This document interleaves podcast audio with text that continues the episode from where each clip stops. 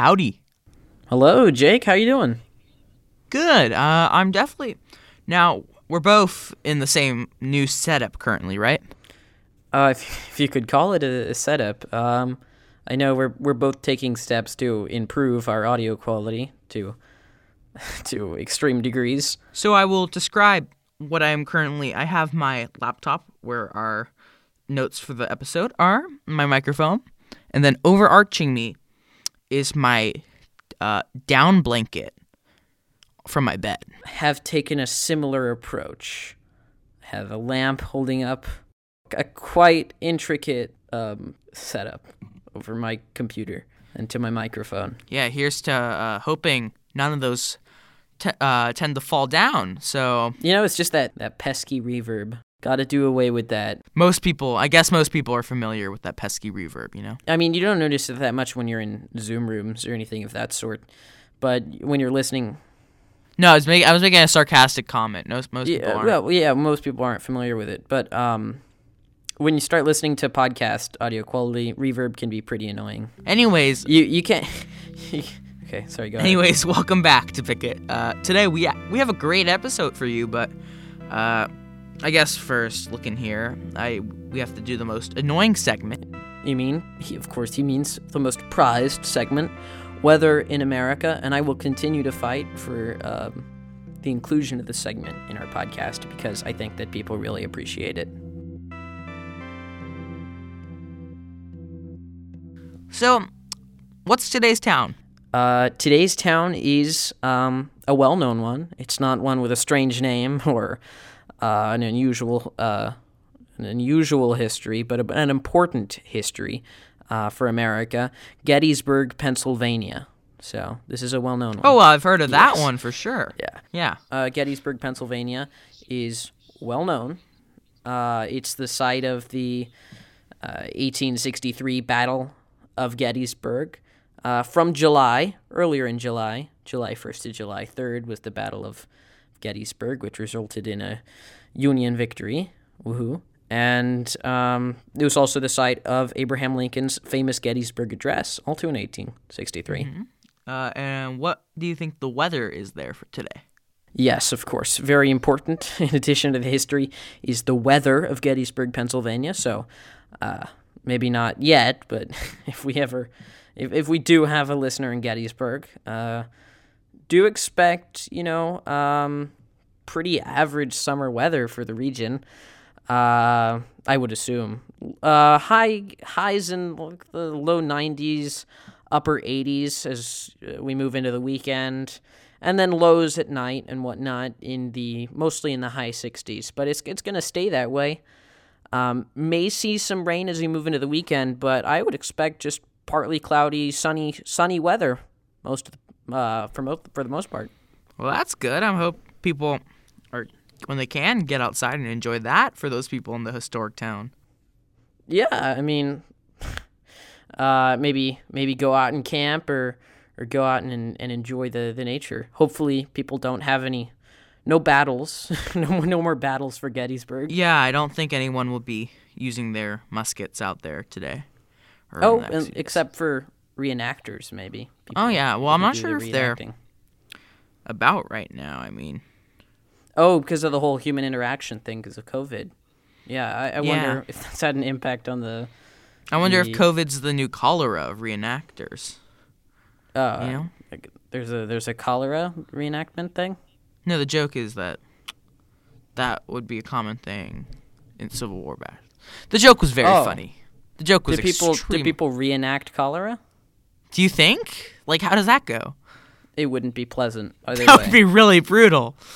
Uh, oh, but let's begin. Let's let's begin with our topic of today's episode: the Confederacy and the monuments that it left behind. Because this is a hot button issue right now. Lots of people are talking about it. Yeah. So why don't why don't we why don't we give it a shot? And since we do know it's a touchy subject for a lot of people, uh, we just like to stress our opinion here at Pickett that the uh, Confederate States of America were the bad guys in the Civil War. Yeah. I think a lot of people would agree with us that they were not on the right side. So that's our opinion here at Pickett. Uh, but many have the opinion that the symbols created by the Confederacy are a part of history, shouldn't be removed, stuff like that. And who better to speak uh, to speak to this subject than our guest for today's episode, uh, Dr. Karen Cox. So we're gonna we're gonna be we're gonna be considering the tough issues. We're gonna be thinking about the different perspectives, and and we're gonna we're gonna look into how this can be dealt with. Okay, uh, let's jump into that conversation. Take a listen.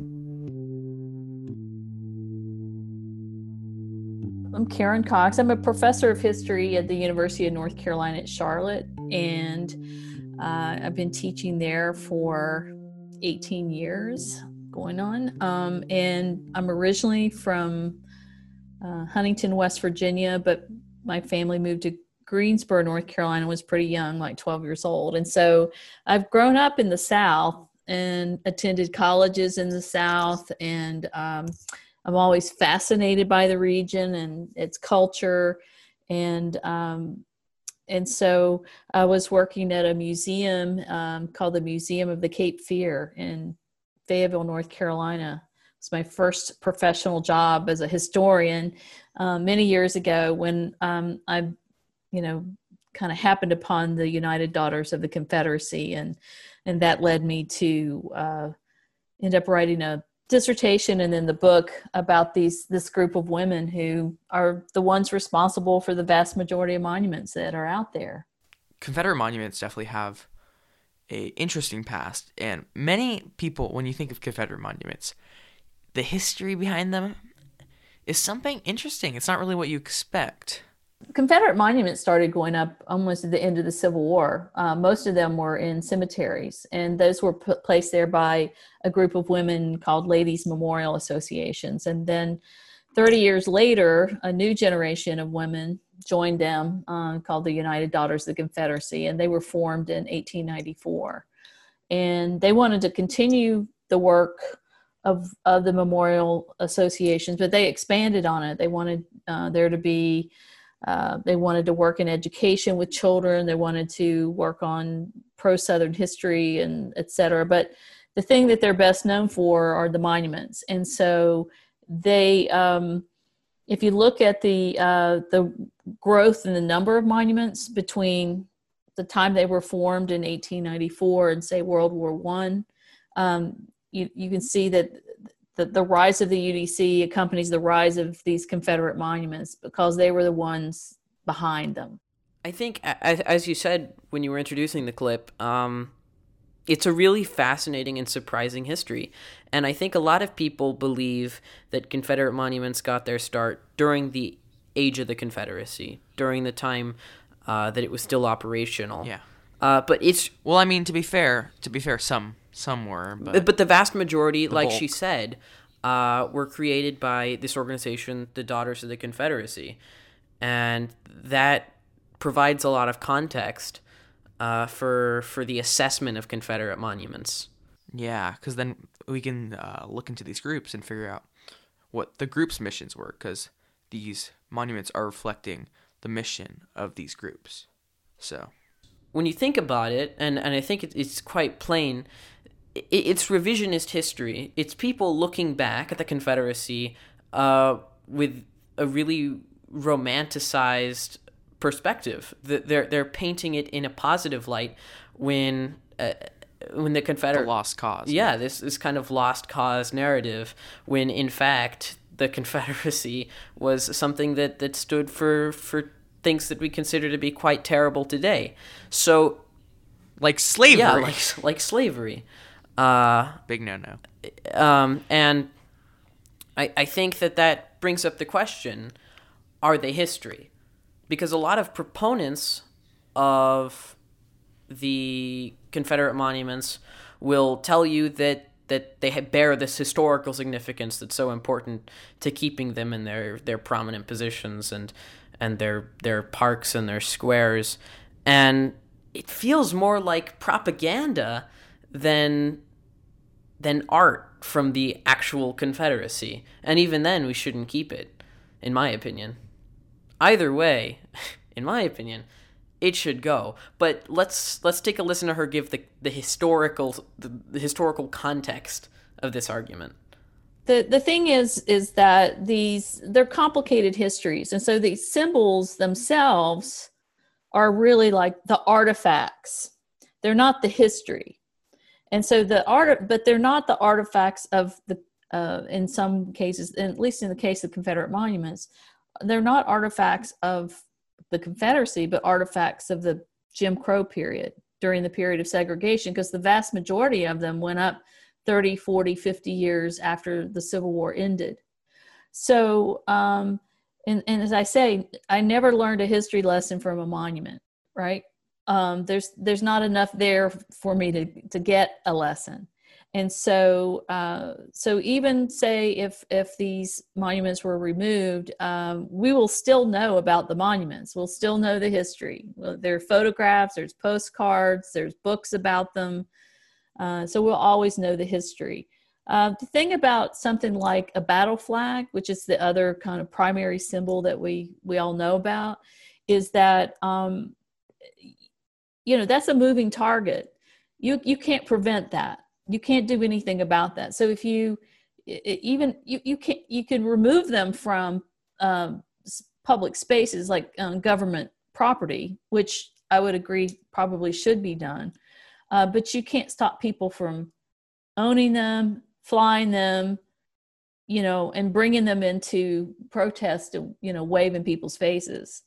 And and that's the thing about the the flag itself the battle flag. The battle flag is one of these things which you know were were brought are always brought out on purpose to inflame tensions to inflame racial tensions. And they did it during civil rights movement and and they're doing it again today.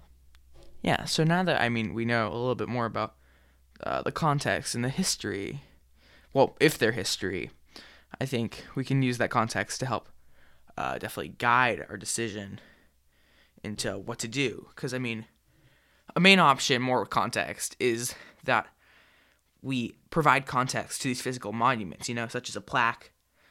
Like you put it under your statue to whoever, say, this is who this guy was, bad guy. The people that put this are the bad guys. This is for bad stuff. And then so maybe people can appreciate more to art in that aspect. Yeah. Well, I, I here's what I say. That that ship has sailed there was a time when people wanted to at least do that much, provide some context around a monument, but it was rejected. It was rejected out of hand by monument defenders. So we've gotten to a place where that actually doesn't work very well. The other thing is, it, you know, depending on the monument.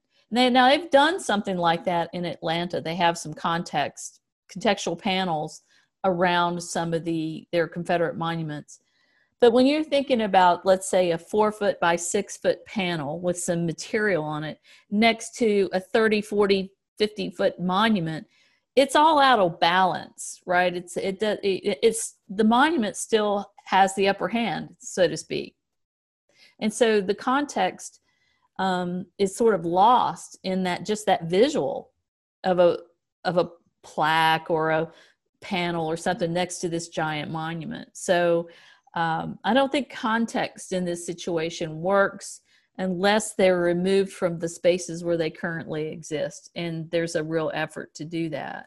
Uh, but it's it's it's going to depend on you know every community that has one is going to have to figure that out.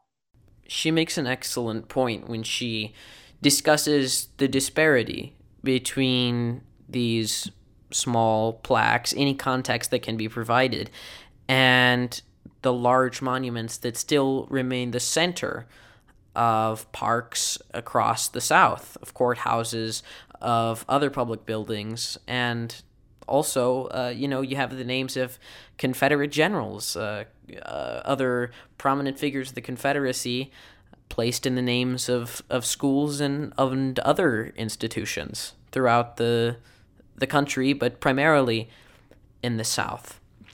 And these are all components of a larger lasting impact of the Confederacy. And we still, to this day, continue to see an impact of the revisionist actions of various organizations like the United Daughters of Confederacy throughout the 19th and 20th centuries. So she's she's discussed this in the past, you know, the lasting impression of of their actions on popular culture, on media, and enduring groups like the Daughters of the Confederacy. So here's her talking about the continued presence of Confederate revisionism.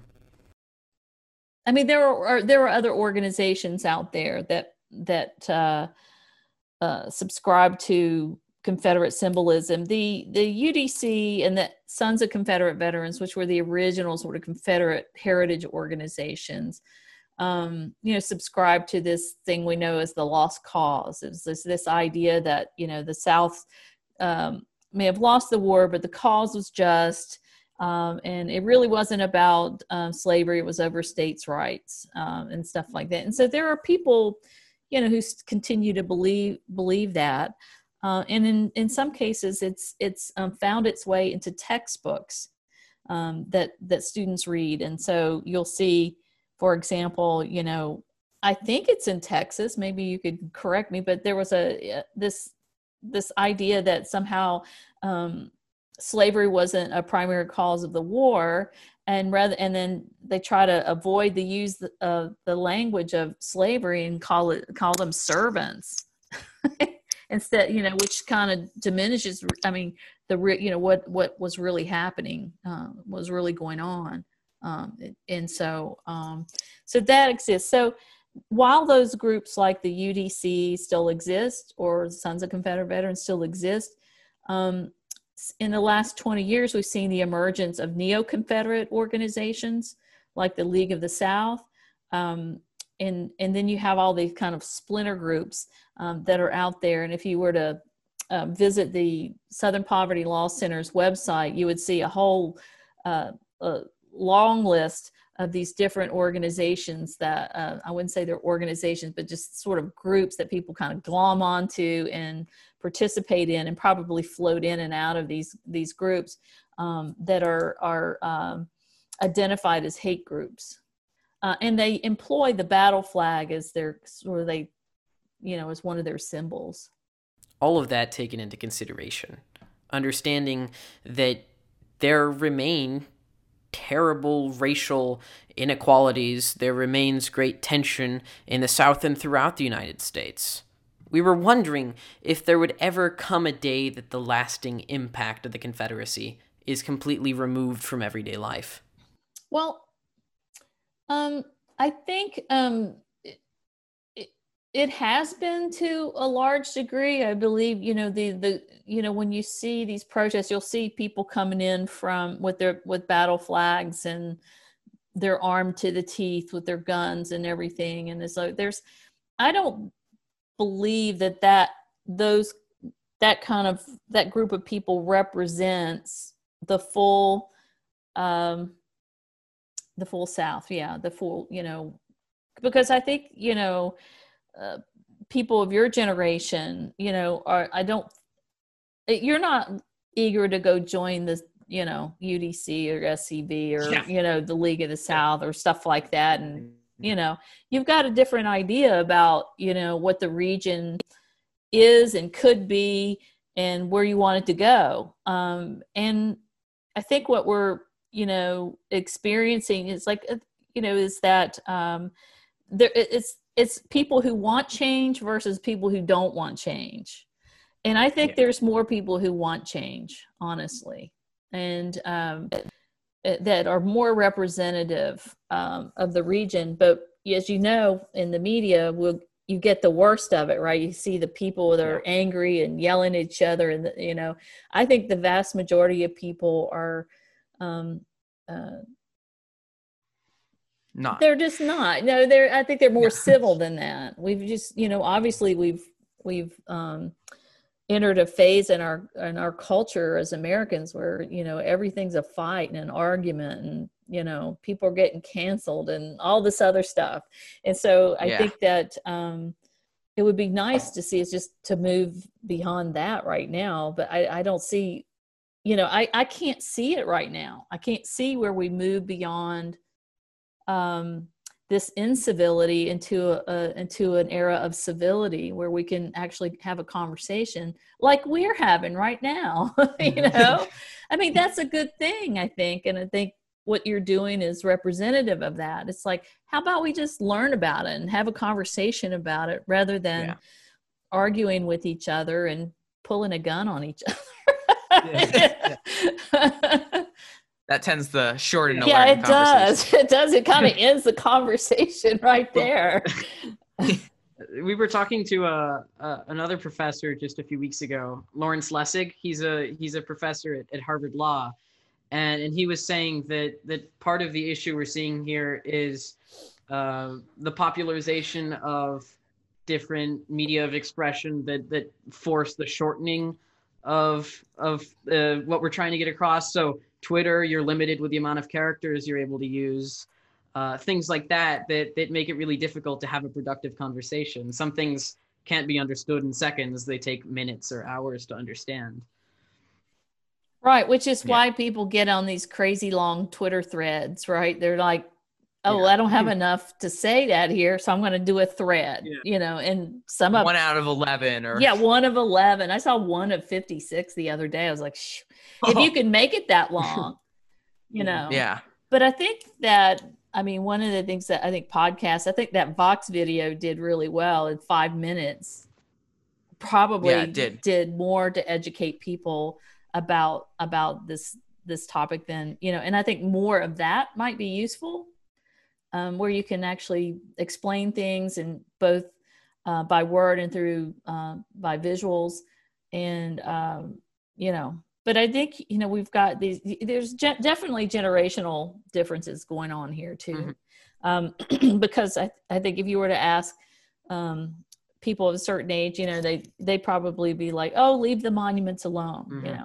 But you know, younger yeah. people are going to be like, well, you know, if it's that problematic, you know, if it's if that's if it's that offensive, you know, maybe they should come down, mm-hmm. you know. So and now that we heard a few points for sure, uh, we just wanted to ask a little bit more about her new book, No Common Ground Confederate Monuments in the Ongoing Fight for Racial Justice. So we just want to talk briefly about that, that book, which will be coming out in 2021 by UNC Press. I started writing this before the recent uprising over after George George Floyd's murder. So, um, so what it was I'm trying to do here is provide a, a, an overview of the history of Confederate monuments from the time the first ones were being erected up into the current moment in which some of them are coming down, and uh, and to explain at different uh, points in the history of these things how how they get uh, not only that early period when most of them are, are, unveiled and dedicated, but what happens after that, you know? So the book gets into that. It's like, what happens, you know, uh, how do people protest it? How did African Americans, Black Southerners protest these things? And, um, um, uh, and so, um, you know, it goes, it, you know, I go, I have these little periods of time in which I look at it. And then, I've you know I follow the rise of the neo Confederate movement, um, and then and and the you know the fact that it, since 2000 there have been 35 new monuments unveiled, uh, which is seems crazy, but it follows along the line of this neo Confederate movement, and then it brings it up to the present in terms. I ended with you know like sort of Charleston and Charlottesville, but then you see one of the things that happened in after both uh, the Charleston massacre and the Charlottesville uprising, when all these like new monument laws went on the book to prevent removal. So I covered that. Now it's like I don't know. It's like when you have a the, an executive order just issued yesterday. It's like, uh, how do I wrap this book up? And so I that's why I tweeted out this morning that ep, the pe- epilogue of my book is going to be uh, three words mm-hmm. long: to be continued. I think that's def- that definitely does summarize just the whole debate i think actually That's... yeah it's it's ongoing it's in flux um, you know look there's between 750 and 800 confederate monuments I'm not sure the number exactly that have come down right now, but no matter what, it's it's a drop in the bucket. There's still hundreds. Yeah. Hundreds. I mean, it's definitely it's such a strange that there's so many. I mean, I live in Northern California, right? And hmm in my town's town hall, there is something considered a Confederate monument. There is a Yeah. plaque to this uh, Confederate. De- he's a defector to the Confederacy. That Yeah. Well, so the the thing is, is like wherever Southerners migrated, white Southerners. Mhm. Let's let's put it put it that way because we're talking about Confederate Confederate memory here. Whether they some some white Southerners moved to the north, to New York and to Boston and to and to Chicago, you'll find Confederate markers or monuments in those places. The same in the West when they went moved out west. There's some there was something in Helena, Montana, and then also in California. I think California, outside of the South, California has the most Confederate, let's say, markers. Mhm. You know, of any other of any state outside of the South. Yeah, that's really. that's crazy. I know it's so interesting to think about that.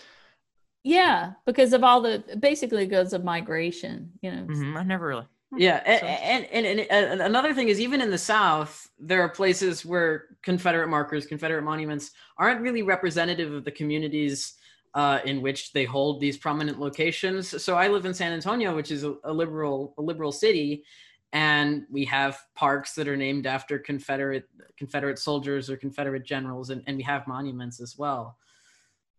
And and I, I think that it's Yeah. places like that where we'll see the government try and represent the people and take action against against those monuments that one would think, but you know, it's it's the thing about these laws and the way you know they get applied, and then when you if if this executive order has any teeth to it, it might override states state control. We'll see. I'm not. I'm not. I think this is just so new. We're trying to and kind of wrap my head around around it, but um, yeah. So uh, yeah, I mean, even like there's this town in Tennessee, Cleveland, Tennessee, where there's a Confederate monument, and there's some self-appointed militia group that's, you know, keeping guard over it. That that town was actually most of the people from the town during the Civil War were like um, on the side of the Union, not the Confederacy. Yeah, And yet, you know, this that history gets really twisted. people just really need to take the time and figure out the history. You think? Yeah, and learn learn a little bit, read a little bit. You know, maybe watch that Vox video again. Because I mean, I mean, when I was when I first learned about the Confederate monuments and Daughters of Confederacy was that video when it first Yeah. came out. So Definitely. and it's been a few Yeah. few years now, I think, right?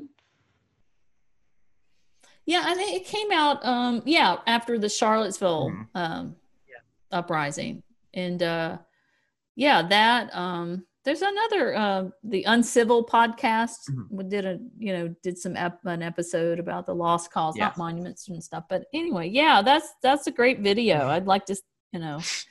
Uh, see more of that. I think the guy who produced it um, is from Richmond, Virginia. Oh, yeah. and uh, um, so uh, it's- it's it's just been interesting. There's a, obviously a lot of interest in this right now from yeah, a lot of you know all kind of all different places. What do you make of Sorry.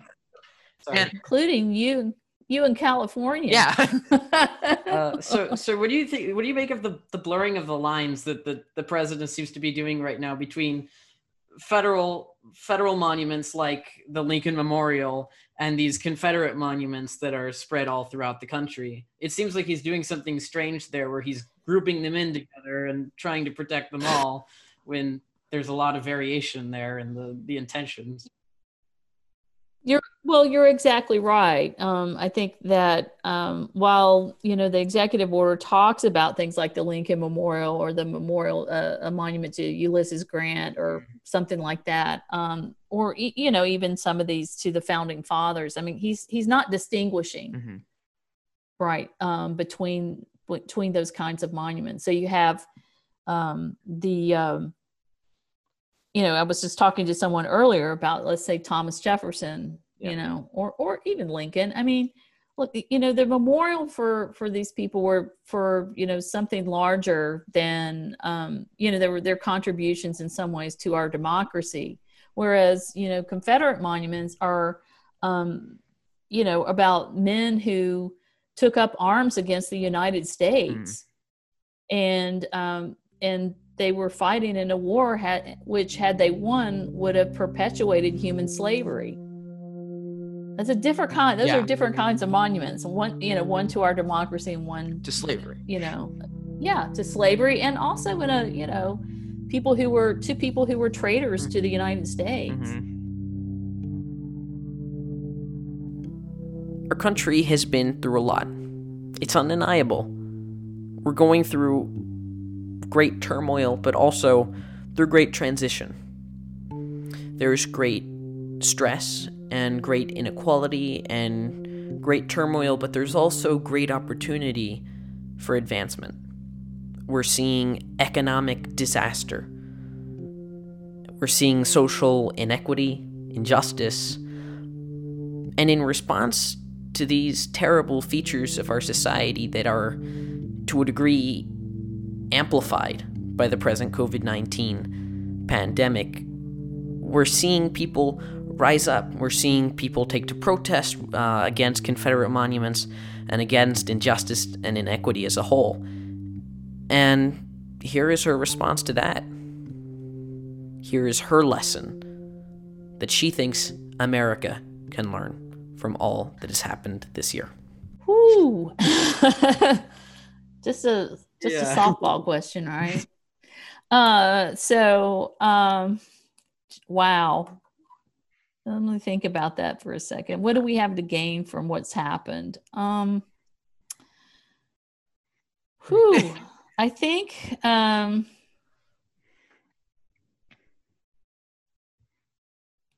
I think if anything, I think there is a maybe if we've gained some sort of perspective on on our country and our democracy and we and we've seen what's how it's being destroyed honestly mm-hmm. that perhaps it'll you know make people stop to think about this country and what it means to them and you know if the 143,000 as of today people dying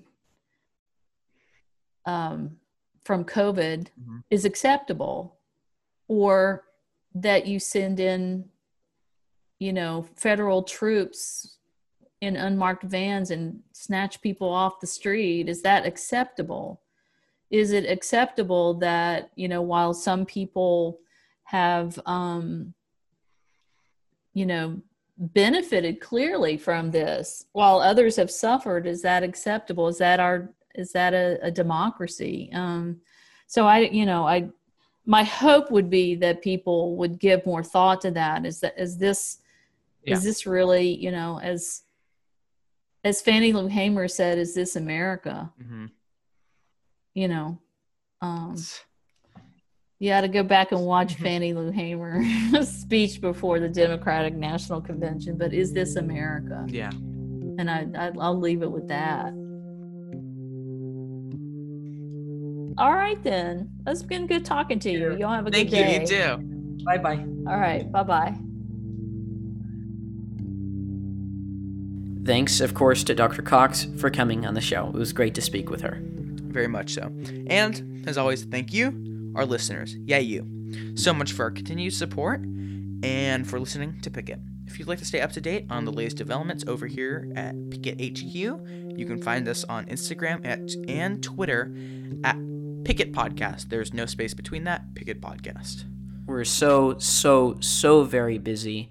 Uh, so if you want to see us opening new picket locations and uh, interviewing heads of state and uh, things like that, you know, very successful journalists.